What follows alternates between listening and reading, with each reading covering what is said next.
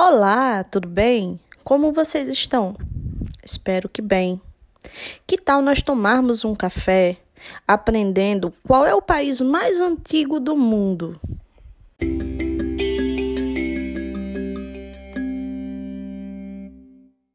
Antes de aprendermos qual é o país mais antigo do mundo, é necessário a gente entender qual é a diferença entre país, estado e nação. Você sabe qual é a diferença? O país é o conjunto de pessoas e leis reunidas em um território delimitado por fronteiras. Ele tem autonomia de Estado para lidar com os outros países. Para ser reconhecido como um país, ele precisa do apoio da maioria dos membros do Conselho de Segurança da ONU, ou seja, dos Estados Unidos, da França, Reino Unido, Rússia e China, e não ser vetado por nenhum desses países. A Rússia e a China, por exemplo, não aceitam a soberania de Kosovo. Então, a província sérvia não é plenamente um país. Já o Estado é a maneira organizacional e operacional de administrar um país. Houve vários tipos de estados ao longo da história: estado patriarcal, estado patrimonialista, burocrático. O termo é usado para se referir a qualquer país soberano.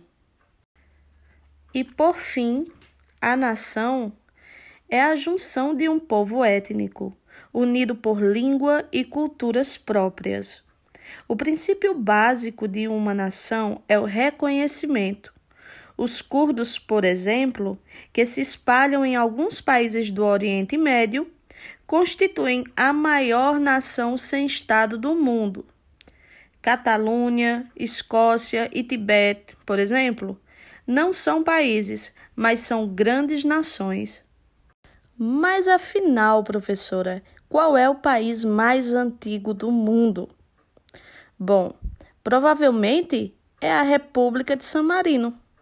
O país surgiu oficialmente em 3 de setembro de 301 e desde então a estrutura governamental e o mecanismo de Estado mudaram muito pouco, que são as leis e convenções que regem a economia e a sociedade da República de San Marino.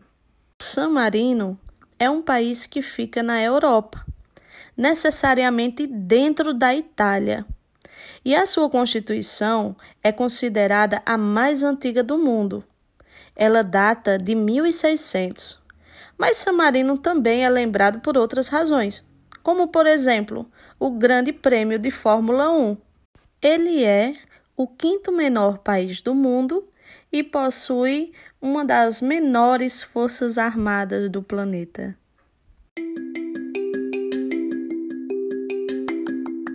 E com isso, nós concluímos o nosso café de hoje. Espero que vocês tenham gostado.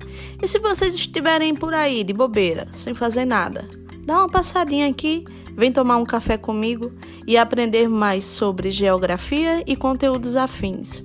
Um grande abraço e até a próxima!